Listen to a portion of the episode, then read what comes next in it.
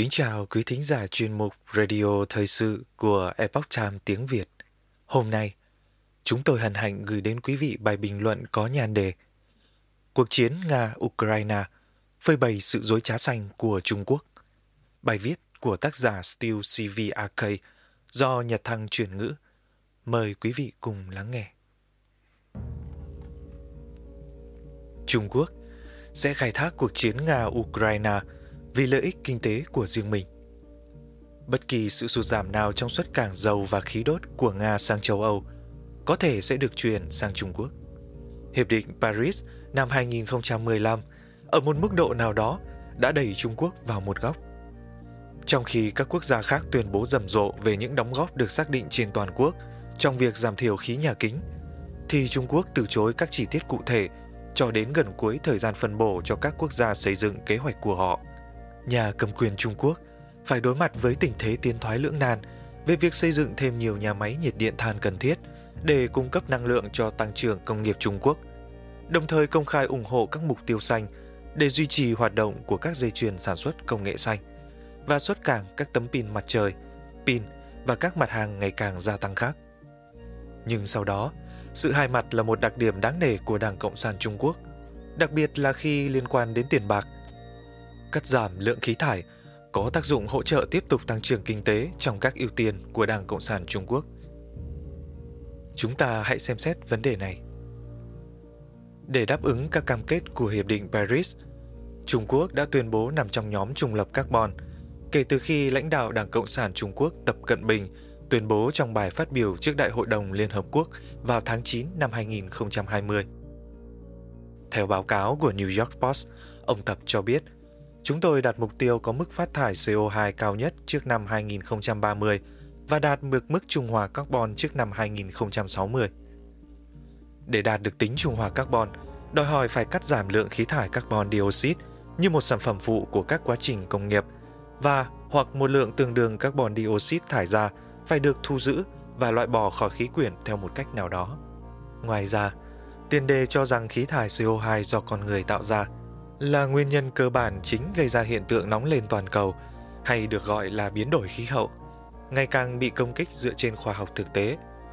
Một báo cáo mới có tiêu đề CO2 trong khí quyển thế giới, hoạt động cụ thể carbon 14 của CO2, thành phần không phải hóa thạch, thành phần nhiên liệu do con người gây ra và phát thải từ năm 1750 đến năm 2018, đưa ra kết luận không đáng ngạc nhiên này. Kết quả của chúng tôi cho thấy tỷ lệ phần trăm tổng lượng CO2 do sử dụng nhiên liệu hóa thạch từ năm 1750 đến năm 2018 đã tăng từ 0% năm 1750 đến 12% vào năm 2018, quá thấp để là nguyên nhân gây ra hiện tượng ấm lên toàn cầu. Nói tóm lại, việc đạt được độ trung tính của carbon rất có thể là trò vô ích.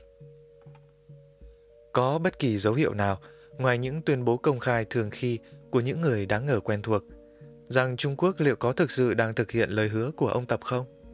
Đảng Cộng sản Trung Quốc thông minh có thể tiến hành một nỗ lực to lớn để trồng cây ở Nội Mông của những người Duy Ngô Nhĩ, được ký kết nhằm tuyên bố rằng sự phát triển của cây mới loại bỏ CO2 để cân bằng lượng khí thải công nghiệp ngày càng tăng.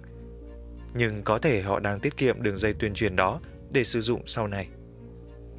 Theo một bài báo được The Guardian trích dẫn vào tháng 4 năm ngoái, bất kỳ đóng góp nào được quốc gia quyết định của phía Trung Quốc sẽ phải bao gồm việc đóng cửa gần 600 nhà máy nhiệt điện than của họ trong 10 năm tới, thay thế bằng phát điện tái tạo, để đạt được mục tiêu là không phát thải khí nhà kính vào năm 2060.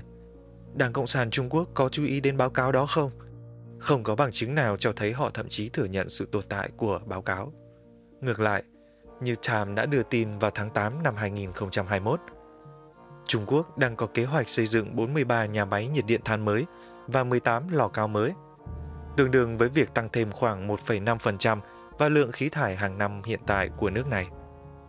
Tuy nhiên, theo The Guardian, vào mùa thu năm ngoái ở ngoại quốc, ông Tập đã hứa sẽ không xây thêm bất kỳ nhà máy nhiệt điện than nào.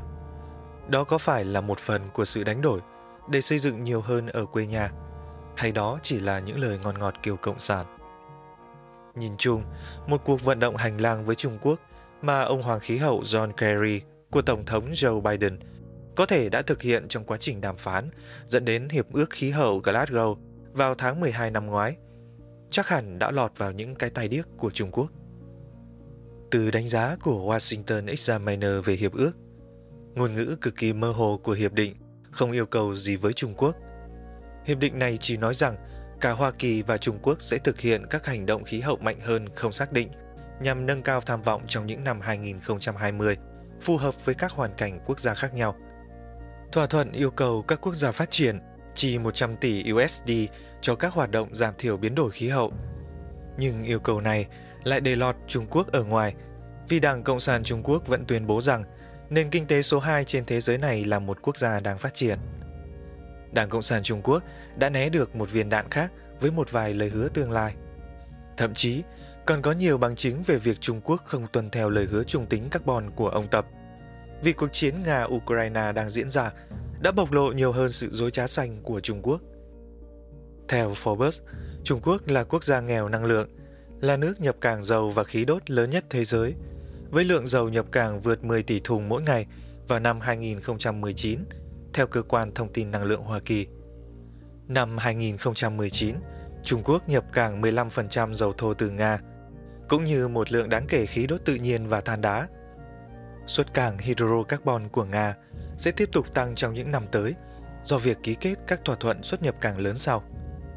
Một hợp đồng khí đốt trị giá 400 tỷ USD vào năm 2014 cho 30 năm khí đốt của Nga thông qua đường ống sức mạnh của Siberia. Một thỏa thuận thứ hai được ký kết trong năm nay đối với 10 tỷ mét khối khí đốt mỗi năm của Nga trong 25 năm. Một thỏa thuận mới đã được ký kết trong năm nay đối với 100 triệu tấn than của Nga. Một thỏa thuận mới của Trung Quốc với đại tập đoàn khí đốt Gazprom của Nga để cung cấp thêm 50 tỷ mét khối khí đốt mỗi năm thông qua đường ống Sorus-Vovchok mới xuyên Mông Cổ. Các thỏa thuận trên sẽ dẫn đến kết quả như thế nào đối với cam kết của ông Tập trong việc đạt được tính trung lập carbon vào năm 2060? Các chi tiết của kế hoạch khí hậu mới quốc gia của Trung Quốc được công bố vào mùa thu năm ngoái, tất nhiên là im lặng về các thỏa thuận hydrocarbon nói trên. Liệu người Trung Quốc có chơi trò chơi của Đức khi tuyên bố rằng khí đốt tự nhiên là nhiên liệu chuyển tiếp? Không ai nên bị lừa. Dù sao đi nữa, Liên minh Trung Nga mới chớm nở đang trở thành những phát súng vĩ đại trên mặt trận xuất nhập cảng hydrocarbon và sẽ chỉ gia tăng khi các lợi ích dầu khí của Nga bị trừng phạt nhiều hơn do hậu quả của cuộc xâm lược Ukraine. Sẽ có nhiều dầu và khí đốt của Nga xuất cảng sang Trung Quốc khi các nước thuộc Liên minh châu Âu và các nước khác, Hoa Kỳ chẳng hạn, tìm cách giảm sự phụ thuộc của họ vào Nga. Trung Quốc sẽ không từ chối cơ hội này. Theo báo cáo của CNBC, trong khi có một số suy đoán trước đó rằng Trung Quốc có thể đồng ý với các lệnh trừng phạt đối với Nga, Cơ quan Quản lý Ngân hàng và Bảo hiểm của Trung Quốc cho biết hôm thứ Tư ngày 2 tháng 3 rằng Trung Quốc phản đối và sẽ không tham gia các biện pháp trừng phạt tài chính chống lại Nga. Sự hậu thuẫn của Trung Quốc mở ra cánh cửa cho Nga tài trợ cho các giao dịch dầu khí theo hệ thống thanh toán quốc tế xuyên biên giới CIPS của Trung Quốc, một biện pháp thay thế cho các lệnh trừng phạt đối với Nga theo Hiệp hội Viễn thông Tài chính Liên ngân hàng toàn cầu SWIFT. Nếu và khi Trung Quốc tăng nhập cảng dầu và khí đốt từ Nga trong thời gian tới, đặc biệt là nếu giao dịch qua CIPS, thì bản thân Đảng Cộng sản Trung Quốc phải đối mặt với một số biện pháp trừng phạt nghiêm trọng. Bằng chứng ngày càng chỉ ra rằng Bắc Kinh đang chĩa mũi dùi vào Hiệp định Paris và Hiệp ước Khí hậu Glasgow. Tất cả đều nhân danh tăng trưởng kinh tế và khai thác cơ hội tăng nhập cảng năng lượng từ Nga để thúc đẩy tăng trưởng đó.